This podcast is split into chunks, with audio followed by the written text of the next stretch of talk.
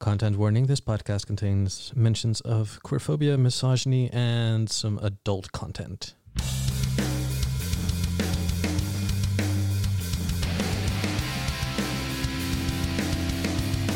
Hi, everyone. Welcome to Queer Sounds, a podcast on queer folks' favorite tunes. My name is Hannah, pronouns they, them. Shout out to Will for getting me in touch with today's guest, the one, the only Finch. Hi there. How are you? I'm good. Yeah, thank you. How are you? I'm all right. Um, so what have you been up to lately? Honestly, not not a whole lot. I've uh, I've been working. I've been really run off my feet at work. Um, and that's pretty much it. I uh, had no time for anything else. Just for the record, what are your pronouns? Uh, my pronouns are he, they. All right. Um, before we actually, you know, dive deeper into uh, the subjects we're going to talk about today, I feel like uh, today is going to be a very, um, how should I put it, digital native episode. So, do you remember the first time you actually got in touch with the internet? Ooh. I always grew up with uh, computers in the house because my dad used to own a computer shop. So they were it was always kind of just there for me. Um, yeah, I, I remember my dad had a little uh, had his computer in the his attic bedroom in a little sort of nook, and yeah, I used to sit on there playing like cats and dogs on the computer. when are when are we talking here? Because if we're, I mean, I remember getting my uh, my first laptop when I was around 11, 10 ish. In you know the same way kids always do, like parents will get uh will will get a new one, and then you as a kid will be left with the leftovers. Yeah. Um, you uh your your introduction to the internet was like when you were four, maybe it might as well. yeah, it was. It would have been really early. I think probably five or six was when I was like allowed to be on it whenever I wanted. and uh, I got my own computer when I was about nine or ten, I think. When uh, my dad got a new one, yeah, and I got his old one. Yeah. Um, I remember as a kid, um, going to like the Cartoon Network website and playing all of those, all of those uh, online games that they had there. What else? What what what introduction to the internet could we uh, could we otherwise have had? I feel like we're really showing our age here. I feel like there's something missing though. I feel like there is a specific part when it comes to you know the way the internet has raised me as a person that goes beyond watching Naruto episodes on YouTube in three different parts of seven minute videos.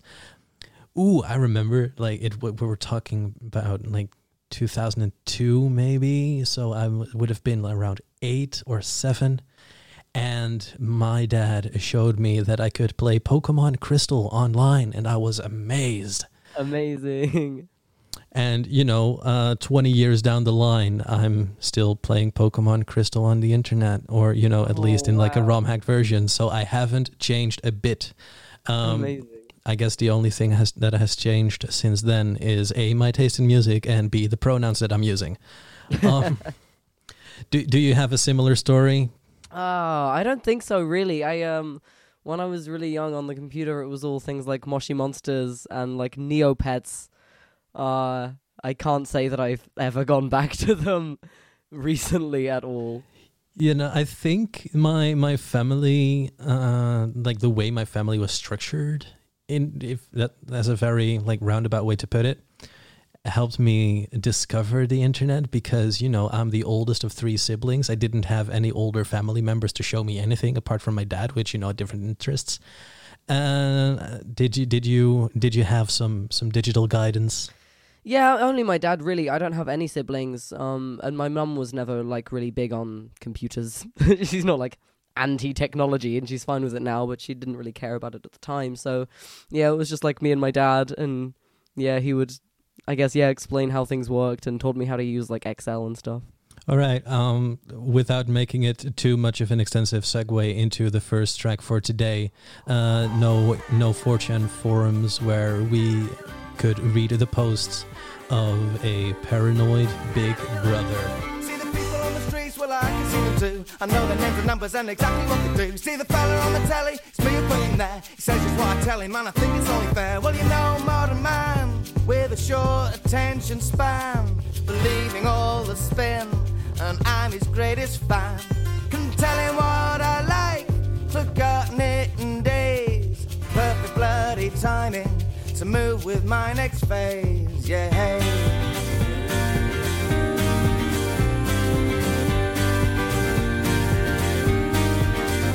With some funny little countries that don't like what I do.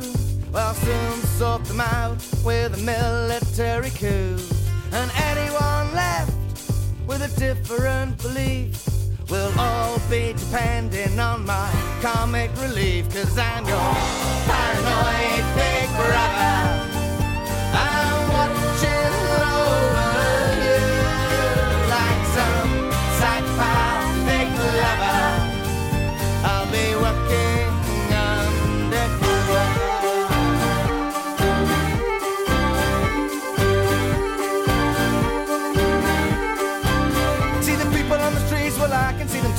Know the names and numbers and exactly what they do. See the fella on the telly, it's me put him there. Says just what I tell him and I think it's only fair, yeah, yeah. Cause it's got to stop.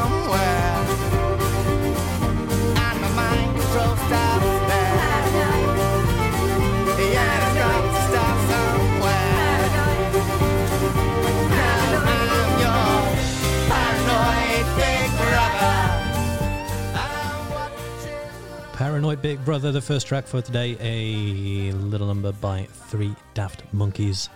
Um, this is, this is if if I wouldn't have known any better, with you know the uh, with the violence, um, it kind of made me think of of a British version of early Panic at the Disco, like the same campy. Um.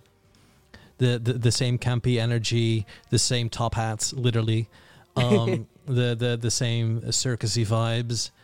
Uh, I'd never put that together, but you're right. yeah, no, this is this is a spur of the moment uh, reaction. I mean, I listened to it earlier, um, but uh, I wasn't actually uh, aware of this outfit. Um, but why did you pick this one? Um, I have a super specific memory of this song. Um, I don't have a lot of memories from when I was little, but um, I remember very clearly when I was probably about seven or eight. Um, I saw Three Daft Monkeys uh, at Glastonbury Festival on the bandstand. Um, and I remember my mum and my dad were standing side by side, and I was like running around between them, facing forwards the whole time, thinking I'd come up with this amazing new dance. Uh, and I remember uh, the uh, the singers uh, were just watching me, just like laughing, uh, and it was really really sweet. Um, and I remember it was really muddy, and I was trying really hard not to get stuck. And uh, yeah, So, at what age were you at Glastonbury then? Because it was the, this track is from two thousand and eight. yeah. So um, I started going to Glastonbury when I was like two months old. I was born like two months before the first Glastonbury I went to. I've been every year. It's been on in my life. I'm so so lucky. Um, yeah, if this was 2008, this must have been about around 2008. Um, yeah, like yeah, I was I would have been eight at the time. So, if your your uh, parents have been bringing you to Glastonbury, they must have they must also be like real big music geeks.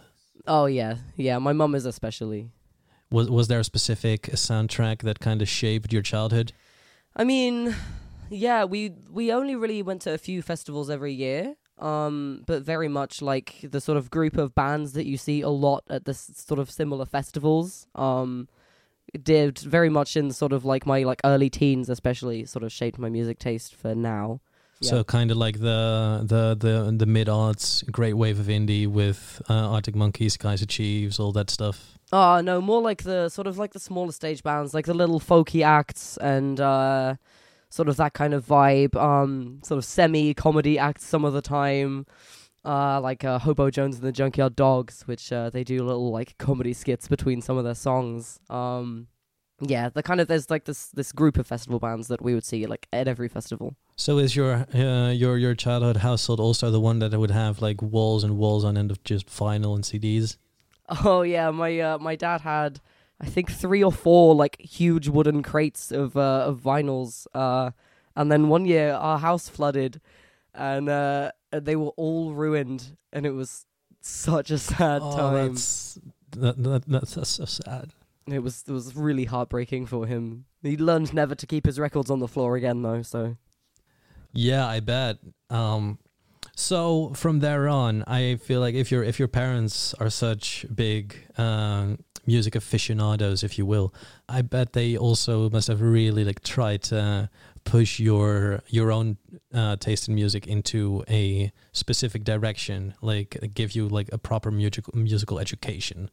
I think in some ways, yeah, because like there would always be like music playing in the car. There was often music playing in the house with the records. Um, I don't think they were ever sort of like you have to listen to what we listen to or anything like that. But um, yeah, the, my dad's music taste definitely has shaped mine. So what what type of music would your would your parents listen to? Um, I remember when I was I don't remember. I know that when I was really little, the only songs that would put me to sleep was My Chemical Romance, which is hilarious. uh, and also the Emmerdale theme tune for some reason. I think it was. It might have been Neighbours. They just used to send me to sleep. It was great. Um, my dad's kind of into like punk music, um, and rock, and my mum's sort of in the folkier side of things. So yeah, it was really quite a nice combination of things to sort of meld together. All right, and you told me that um, the way you and that friend of the, and, and our mutual friend got in touch through a punk and emo. So I guess your dad got a played a played a large part in that. Yeah, for sure. Um, from from you know falling asleep to My Chemical Romance, and like between then and now, what has changed? Not a huge amount. Uh, I think as I've got older, I've got more uh, interest and like uh, love for the folk side as well of sort of my family's music taste. That's become a much bigger thing in my life over the last few years, but I'm still a massive emo as well. So, um, how how did how did that develop? You just started listening to to punk and you kind of stuck to it, and then like what what what what has the past twenty years brought for you?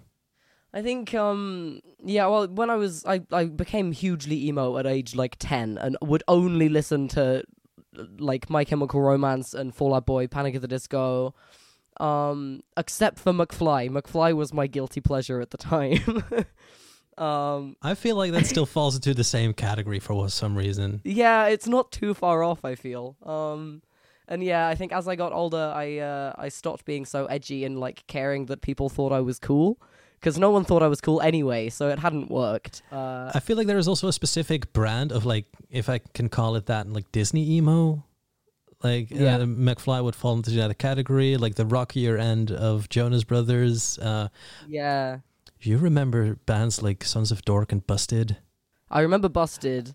No, I, I, I, gauging from your reaction, you uh, they they don't strike any emotional chord there. Not massively, no. I I never really had a big connection. Uh, might be before your time then. A little bit, yeah. So your your affection with uh, like punk and emo, could you describe that for a little bit? Like what uh what what why do you think it would make you fall asleep as a child? Oh, I don't know. I think there's probably the, the like strong rhythm of it probably helped me to like just have something to sort of calm calm in with. Um I yeah, I my connection with it now is kind of different. I think the just sort of like the the rawness of it a lot of the time, although it's often so performative as well. Um but yeah, I always I always find the sort of the raw vocals and uh the the just the yeah, the emotional lyrics are just something to really connect to. But I also feel like as a two year old, the emotional uh, lyrics don't play that big a part. No, definitely not. Um. So what do you what do you uh, listen to now, like on a day to day basis? Um, I'm a big fan of uh, people like Gaz Brookfield, who I've put as one of the songs for today. Uh, I listen to him a lot. Um, bands like Ducking Punches, who are sort of emo folk, really.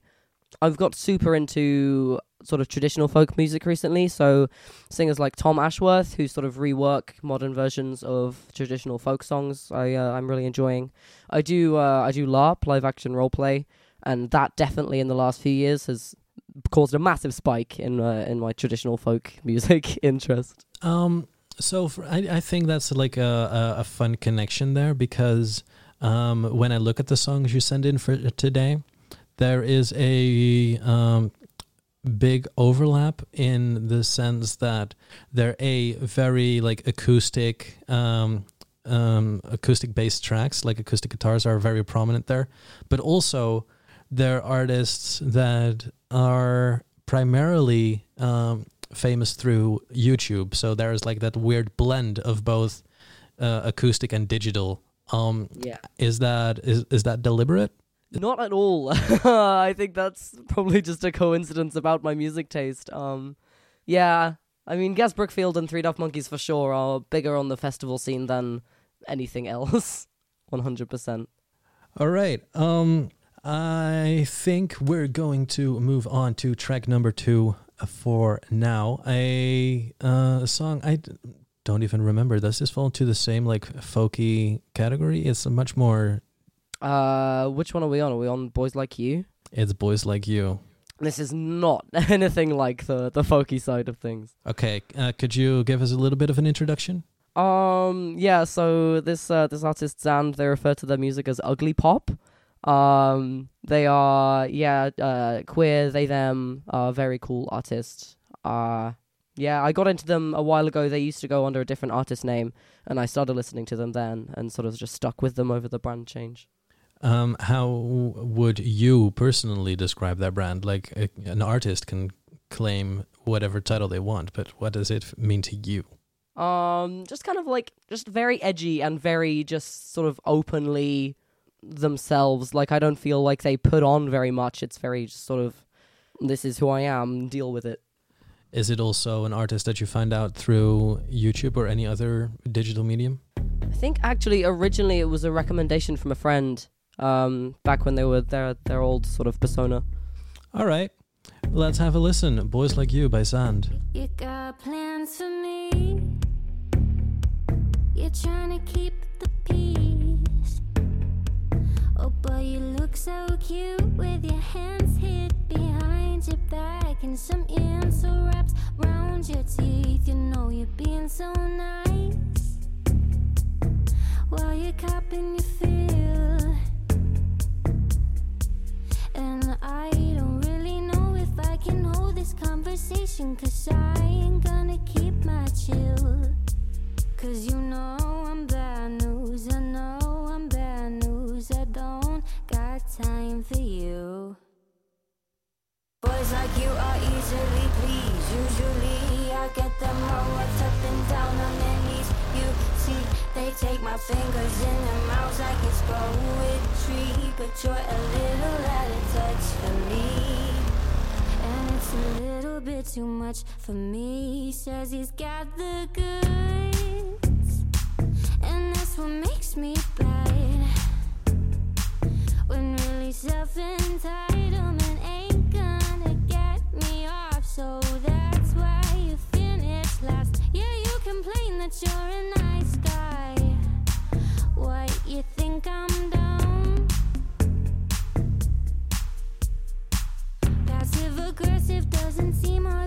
attractive, so I guess you're all on your lonesome. I heard someone say, You know, I'm bad news. I know I'm bad news, cause I'm only gonna tell the truth. Yeah. Uh. Boys like you are easily pleased. Usually I get them all worked up and down on their knees. You see, they take my fingers in their mouths like it's poetry. But you're a little out of touch for me. Boys like you can't usually fuck with me. They try their best and find the shit out of luck with me. And cause of this, will go and scream that it's. So you're a little bit too much for me. Right, Boys Like You, a track by Zand. And indeed, this doesn't fall into the same folky acoustic category as any other track at all. I should have remembered that. Um, because, you know, with a sound as uh, heavy and, you know, can shake you to your core, like how, yeah, it should have made bigger impression the first time I listened to it. Um, but why did you specifically pick this track as your favorite queer artist for today? Um, so I I adore Zand, all of their music um that I've ever listened to, I've loved. Um, this was just the first song that I remember really loving from like this stage of their like performance from themselves as Zand rather than as previous artists.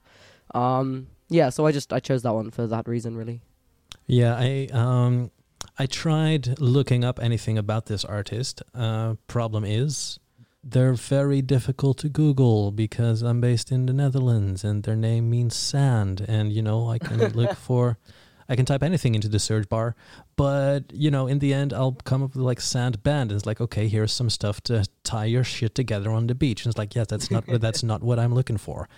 So, um yeah, this uh, person as your favorite queer artist, like how does their queerness uh, inspire or maybe reflect your own queerness?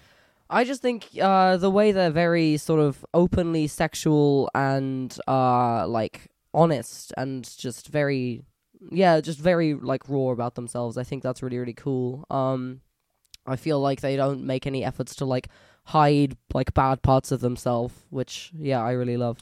All right, there you've given me the opportunity to segue into the next subject um, because um, you are also like very openly sexual in the sense that you uh, make part of your living through OnlyFans, if I, Yeah. if that's right. Um, Yeah. How did that came to be? Um, I started uh doing online sex work back in June or July last year, uh during lockdown because furlough wasn't enough money. And yeah, I just I, I really enjoyed it and sort of started camming from there.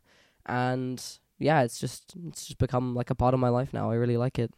So you know, you specifically um, started with it because, um, say, a random job at a supermarket just wouldn't cut it for you, or like gastronomy wouldn't be your, let's say, uh, natural habitat. I uh I was yeah, I, I have a job that I really love. Uh like a, a day job that I really love. Um but yeah, just furlough over lockdown was was not enough money and I thought, well, there's not a lot of jobs going right now. Uh this is a good way to top it up and I've always enjoyed like sending nudes and stuff, I guess. So I was like I might as well get paid for it. All right, yeah, fair. Would this have been something you also would have happened without lockdown? Like, I feel like the, my questions are very stigmatizing, which isn't my intention at all. But I'm not entirely sure how else to ask them. No, it's fine. Um, I think it probably would have happened eventually. Uh, back in the days before Tumblr banned uh, nudes and sexual content, I used to post on there as well. So I think eventually I would have got around to it, regardless of the pandemic. Yeah, no, like I've uh, like I'm kind of feeling weird about the question I just asked because I felt like, oh yes, sex work. There must be a uh, there must be a global pandemic to force people into sex work, otherwise they won't do it. But it's actually uh, also something that will give you a lot of joy. Yeah, there was to be fair, there was a huge, huge jump of people doing sex work um, over the pandemic. So you're not wrong, but um, yeah, it's it's something that almost everyone I know who does it does it because they love it and because you can choose your own hours. You know, you're self-employed. You can take sick days when you need them.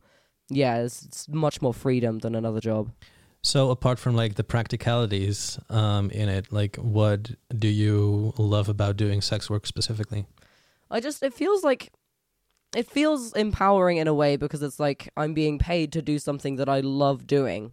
Um and like these people have to respect me. They've got no choice. I'll just block them. Yeah, it just there's something about it just feels really really good. Is it uh, gender affirming in a way? Uh, absolutely not. I um my OnlyFans I do as myself as a queer person as non-binary, um. But when I cam, I cam as like a femme sort of persona. Uh, I yeah I I do it as sort of someone who's not myself, which is like a weird experience, but kind of interesting. It almost feels a little bit like drag. It's like I'm putting on this other personality that I don't isn't like me, but I still identify with it. So, um, what specifically is your uh, like? How do you, how do you experience gender? Oh, that's such a big question. What are you in? What way? What are you? What area? I mean, if you're feeling like, well, this uh, this this femme presenting thing isn't uh, this this this way I'm presenting now isn't who I am, then who are you? Who am I? Um, I would say I'm sort of I I generally lean towards the masc side of gender. Um, I generally present masc in my day to day life, uh, which I think makes it quite easy to sort of compartmentalize like sex work because I'm like this is it's like putting on a uniform in a way. Yeah, I yeah I I lean towards masc, so then leaning towards femme for camming is is a totally different like area for me. Right. how do you uh, feel about the different ways you're presenting? Like, uh, like for some reason, on, on one hand, you think there are people who would specifically fetishize queer people. On the other hand, you know, there is the people who um, objectify uh, femme people. So, uh, what's how do you find a balance there? Um, I think I've actually found on on OnlyFans with my very much sort of version of me that's more me, although it's still heightened because it's still a sort of persona. But um, yeah, on OnlyFans where I do it as a queer gender like non-binary person, I find actually people are much much more respectful than I thought they would be. Um, and that might just be because I'm still on the smaller end. I haven't had like people who've subscribed to me without knowing who I am. Whereas camming, I when I started camming, I tried to do it as like this as sort of more the same kind of persona, but I was just finding it was so draining to be like every time be like, no, you can't talk to me like that, you can't you can't call me like little miss or whatever, like, and it was just so draining doing that in every session that I was like, okay, I'm just gonna make this like this whole new face, I'm gonna do a whole new thing for it, and yeah, it just made things easier for me, um, and like easier to deal with emotionally because I come out of, it, out of it feeling like, okay, I can take this off now and I can stop being that person and it doesn't need to bother me because it's not who I actually am. So it it kind of feels like you're safe hiding behind a mask of some sort. Yeah. Is that does that also include um like general privacy? Like do you feel safer going out in the world knowing people might not recognize you from from whatever cam session you've had? I'm not super bothered by that in general. Um I again I'm not I'm not super big yet, so I don't have I've never had someone be like, Oh, I recognize you from OnlyFans. But I think it would be more likely someone would remember me from my OnlyFans persona anyway, where I am more me, because I look more like me in that than I do when I cam, I think. Because I sort of when I when I cam I do like I do makeup and stuff and I never do that in real life ever. So yeah, I think people will be much more likely to recognize me from my the, the queer version of my OnlyFans. So what's what's the general mode of operation there? Like you you uh, have uh, like a bored Wednesday afternoon, or you wake up in the morning and think, you know what, I feel like doing some sex work today. Like how how does that even come about? So I do, I do most of my uh, shooting for OnlyFans on Mondays and Tuesdays, because they are days when I never work uh, at my like day job. Um, and then when I can, I cam on Friday and Saturday nights, sort of like 2 a.m. until like 5 a.m. Sometimes later. Um, when people are sort of coming home from nights out is like the best time I find. Pe- people are uh, people are drunk and lonely. Let's take their money. Yeah, pretty much. Not in a not in a horrible way, but they're looking for it, and I'm gonna provide it.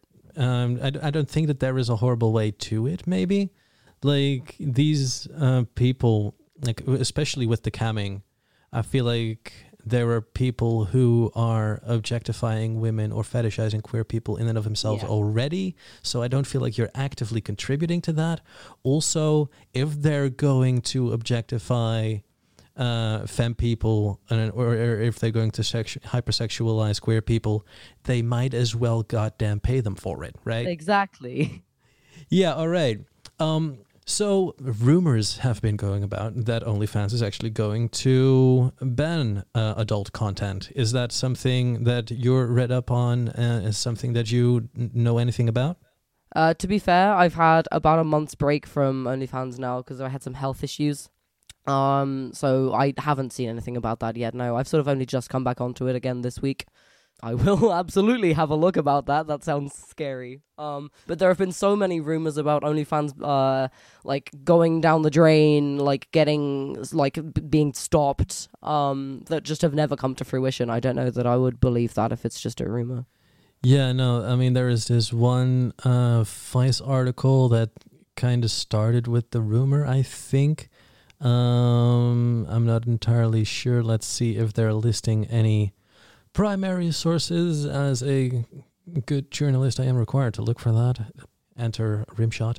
Um, but yeah, no. Some people are saying, well, they're not gonna get banned. Other ones are saying, like, yes, they will get banned because you know that's what big companies do. Like, they'll leech off of sex work, build a reputation, and as soon as they've gained enough revenue, they're going to kick off uh, any adult content to make it more um, appealing to uh, ad sales, all of that type of jazz.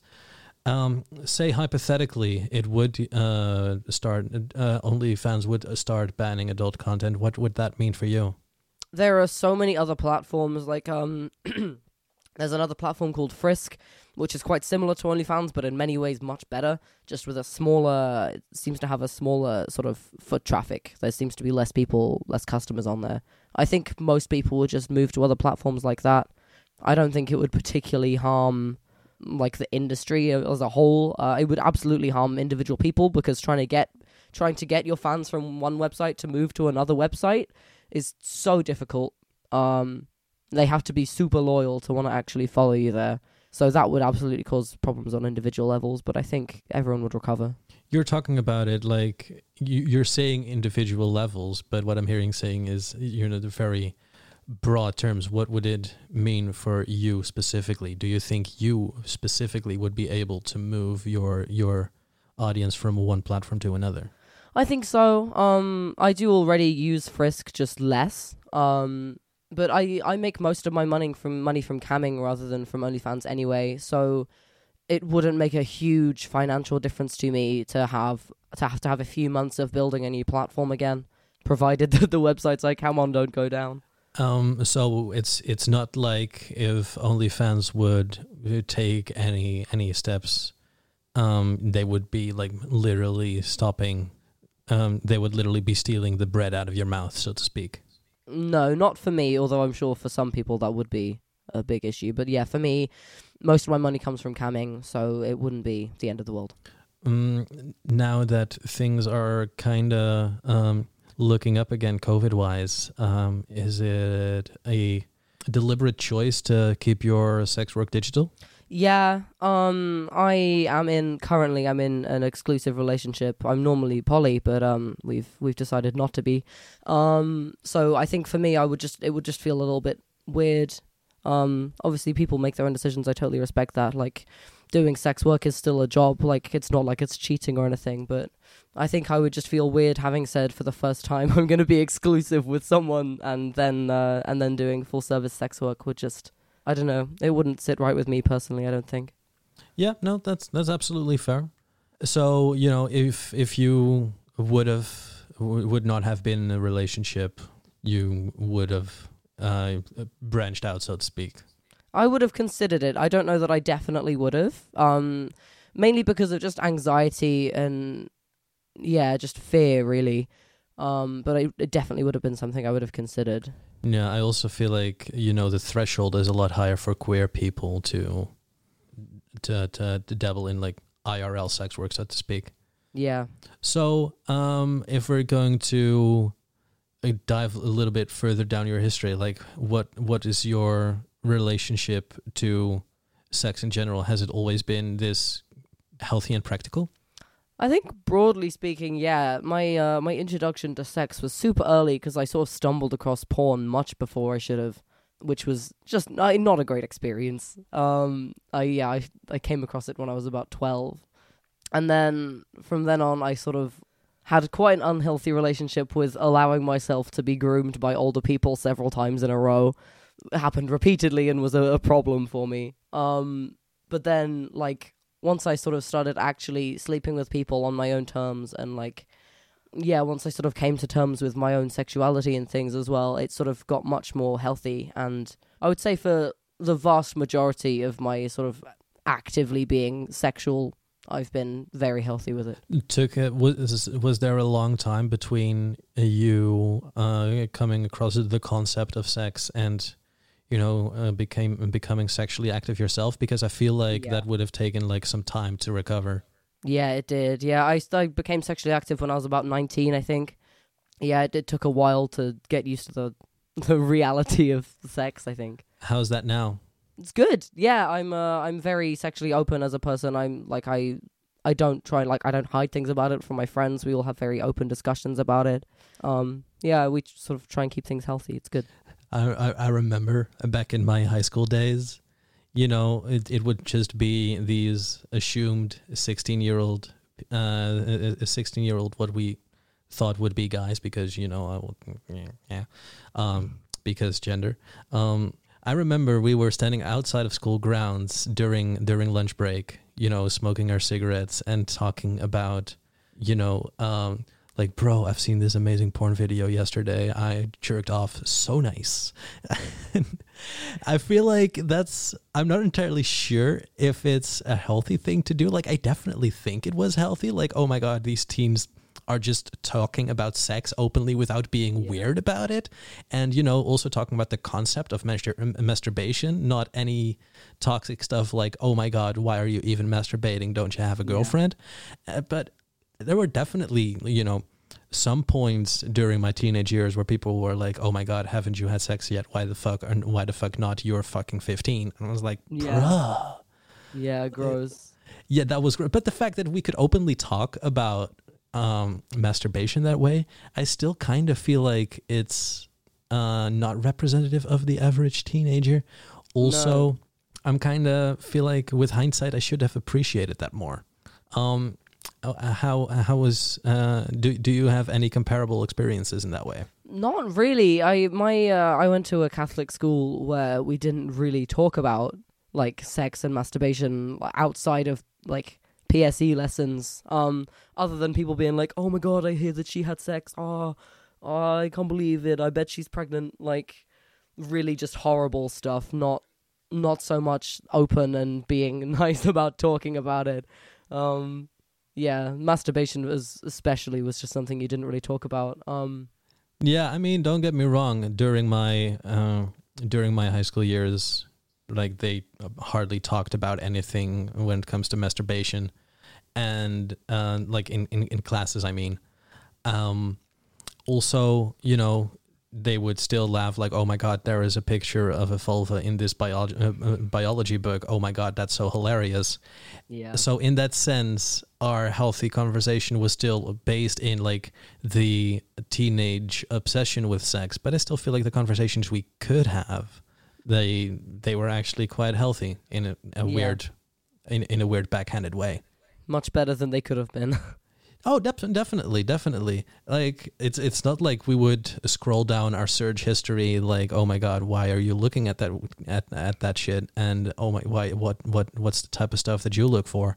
And you know, um, but but still, I, I feel like I'm really digging my own grave here into talking about my own kinks, and I don't feel like I'm comfortable with that because you know, even though I'm uh I'm, I'm like even though we're having this conversation right now, I'm still somewhere on the ace spectrum. So you know, it's it's kind of a mixed bag section, like my my my entire sexual experience, which you know makes it even more interesting to have this conversation with you.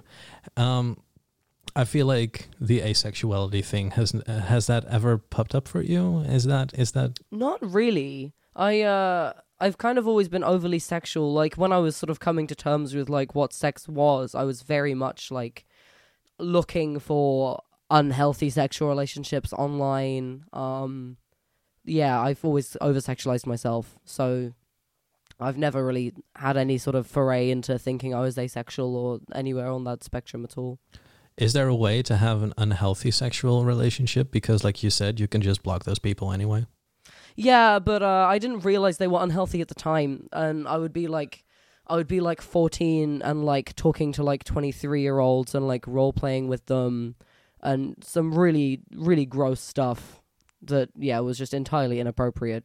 Um, yeah, that I didn't realize was not good at the time, and then my school found out about it, and I got a I I really was told off for that. Right. Um, we've we've been going on about this subject for a while. I think we need a little bit of a breather. Track number three. You already mentioned the name Gaz Brookfield. A track called Black Dog.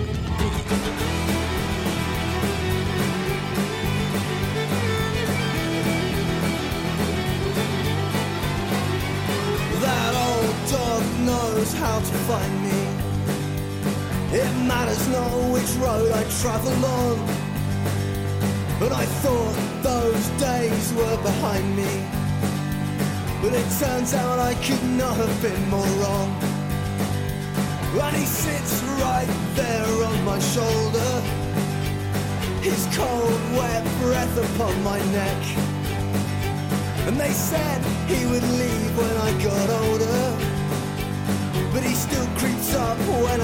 Least expect.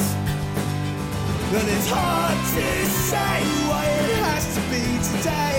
And I can't explain how it feels. But a day could be just one sleep away. And I'll never see him coming, but I'll keep running with him snapping at my heels. A track from 2013, Gaz Brookfield, Black Dog Day. Um, you already mentioned the artist. Before we dive into the conversation about that, I wanted to clarify something. I used the meantime to look up some information about the possible OnlyFans adult content ban, and turns out they are um, not banning adult um, adult content. Instead, they just put out a large press um, uh, a, a press release in which they are, you know, trying to diversify their income because Ah. as uh, as this one Twitter user I don't remember the name of has pointed out, I was also surprised that they were potentially banning sex work because I wasn't aware that there is anything else on t- OnlyFans. Yeah. Um, so yeah, no, they're trying to apparently um, a uh, quote from OnlyFans founder, chief executive officer Tim Stokely uh, was like, "Athletes are a creator genre we're seeing a lot of growth in." I feel like that would still fall into the category of OnlyFans users thirsting after their content. Um, so you know, do with that information whatever you will. Anyway, Gaz Brookfield, Black Yes. Dog Day. Why this track? Um. So when I first saw Gaz Brookfield play live, I was, I, I'm not sure if it was at Glastonbury or Beautiful Days, but I was with my dad, and he was like, "Oh, this is a really cool artist that I think you'll really like. Uh, we should go and see him." And I was like, "Okay." And we turned up about halfway through his set, um, and I remember walking in as he played this song, um, and like I sort of I walked in and I sort of absorbed it from like the edge of the tent, and I just remember immediately starting to cry, um, and just I like his voice live is just so beautiful. He's got such a very strong emotion in his voice.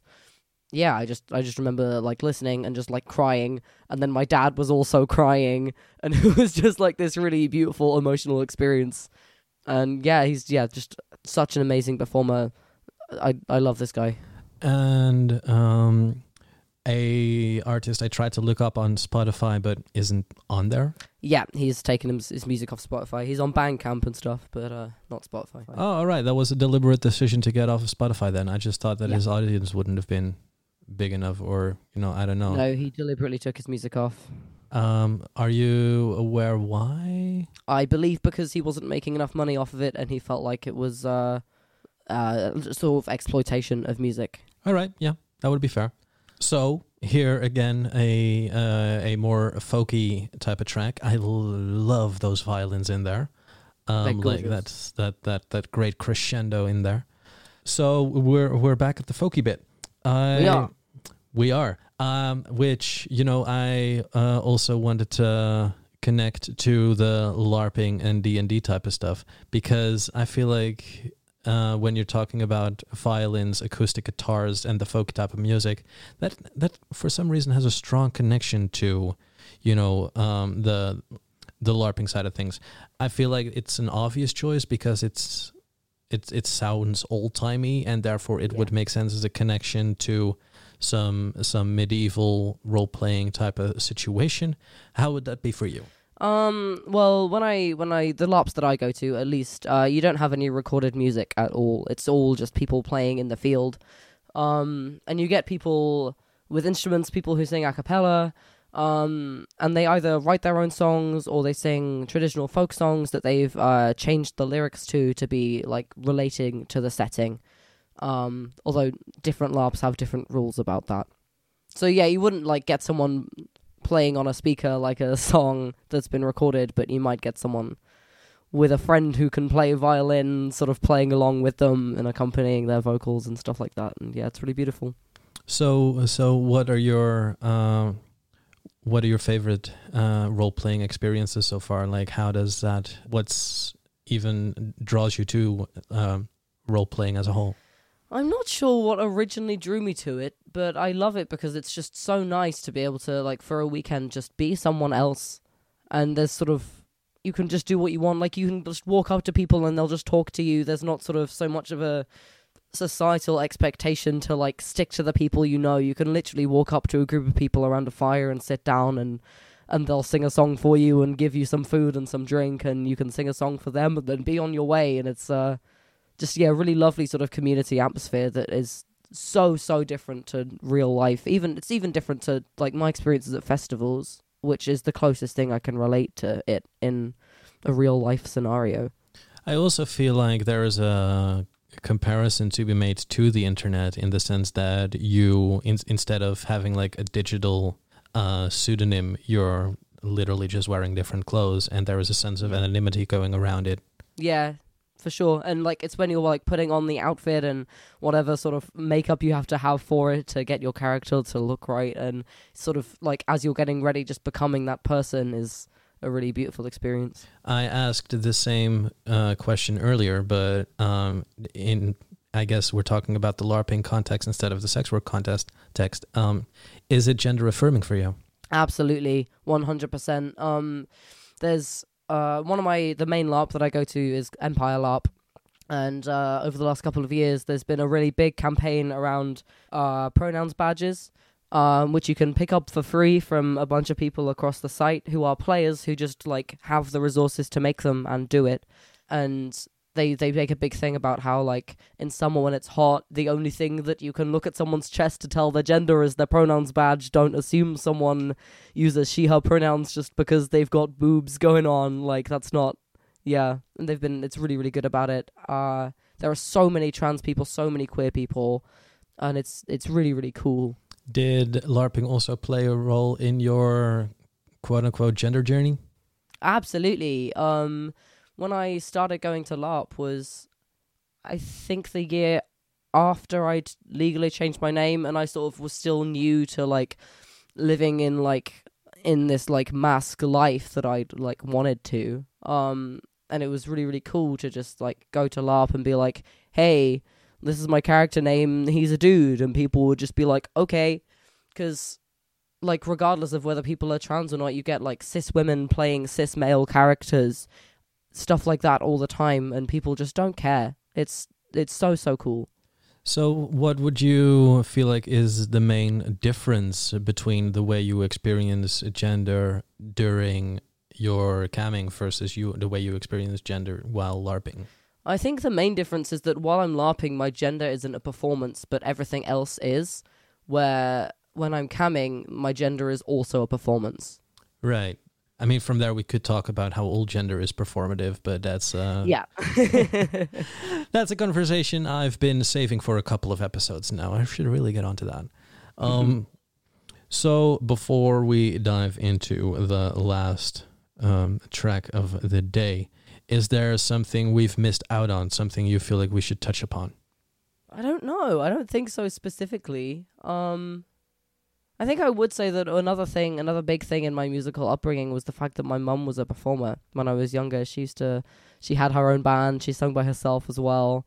Um she used to be in uh, the do you know Discworld by Terry Pratchett, the big series of books? Doesn't ring a bell. No, I'm sorry. And there's this uh, huge fantasy series called Discworld um, by an amazing author called Terry Pratchett, who uh, it's all it's like hundreds of books I think. And my mum was in the official Discworld band for a while, and so she used to go around doing stuff like that sometimes. Uh, and yeah, so I think quite a lot of my the like folk side of my music comes from that, from like seeing her performing with like supporting other bands and things like that. She supported Three Daft Monkeys at one point actually. Um, yeah, and I think that's that's quite a big part of it. That's not super relevant at the minute, but I wanted to talk about it because I love her music. She has mentioned a few times, and other people have picked up on the fact that my voice when I sing sounds almost exactly like her voice when she sings, and I don't sound like her when I speak at all. But when I sing, it's like I try and like fit her voice into my mouth. It's kind of cool. It's quite sweet. Another question that uh, that just occurred to me is does music play a role in the the work that you do? Um, in sex work, kind of. I always put music on when I'm getting ready. Um, to sort of like get me in the right energy. Um, What music would that be? Yeah. Uh, sort of yeah, like sort of upbeat, sort of like semi-sexy music, but not even. That's not even super important. Um, yeah, to sort of get me in the right energy, in the right mood for it. Do you have any artists? Because I'm kind of curious now. Um, I listen to actually quite a lot of Ducking Punches when I get ready. They are not a sexy band at all, but um, I feel very very comfortable with them, and it sort of just makes me feel like sort of like chill with it. But it's also like energetic, so it's like I'm ready, but I'm like safe. Right. I'm kind of interested. I, I, I don't I, I don't know ducking punches in the sense that I don't feel like I, I don't know if I've ever listened to them actively. Um, but I really like how that's completely different from what you would expect. Like if you would uh, think about okay, what what sexy music am I going to put on now? Like I'd be thinking, you know, maybe some Kylie Minogue, maybe some Rihanna, but that's I feel like that's completely not your ballpark, is it? No, it's really not. Um, yeah, they just yeah, I feel like they're very comfortable. They're very comfortable music for me. So yeah, it feels very like secure. All right. So the last track for today, "Grass Is Greener" by Watsky, another YouTube artist, or at least someone who, who who became big through YouTube, if I'm not, if I remember it correctly. How so. did you find out about this, and like, why did you pick this track today?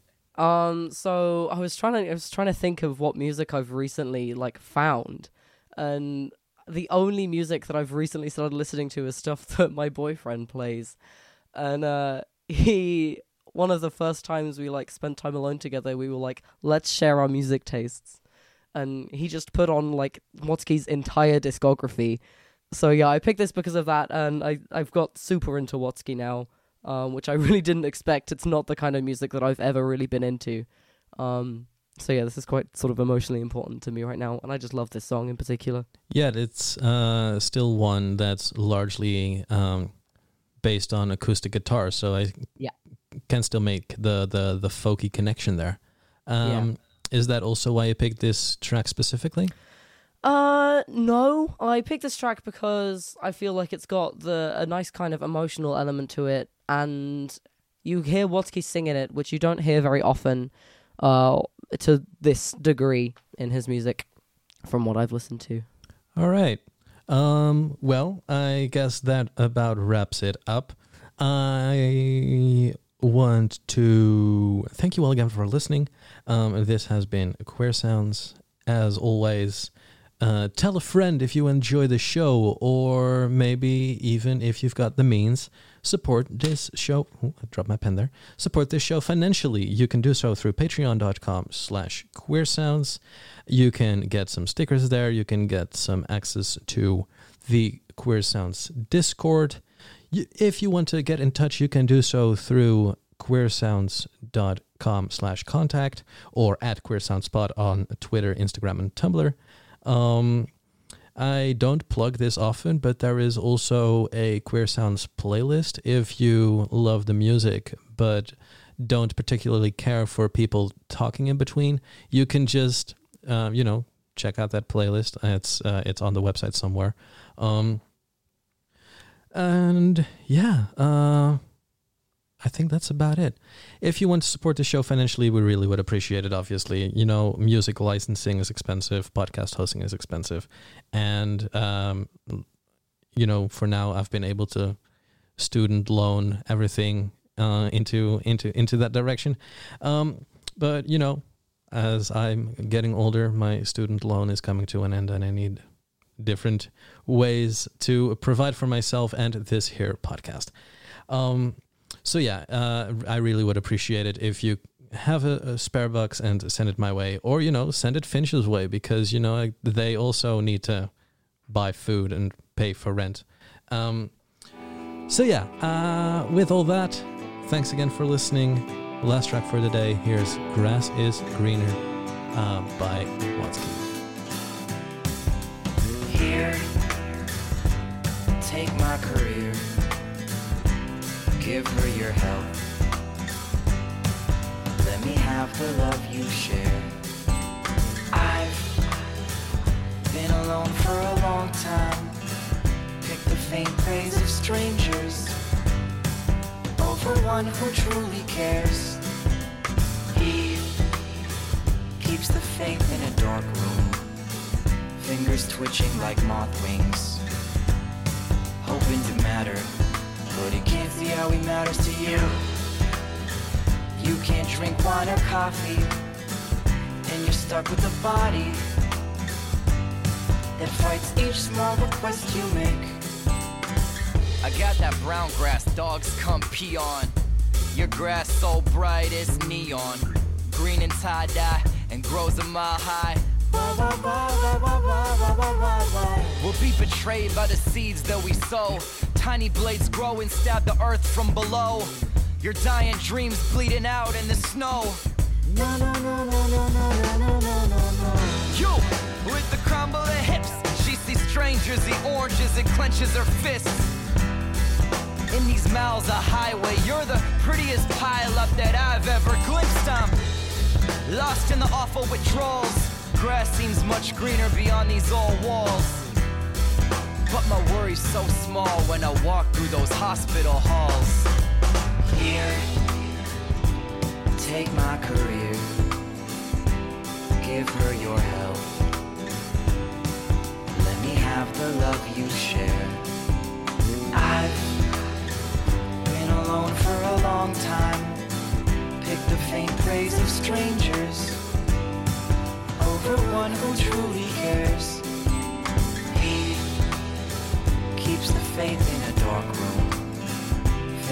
twitching like moth wings, hoping to matter, but you can't see how it matters to you.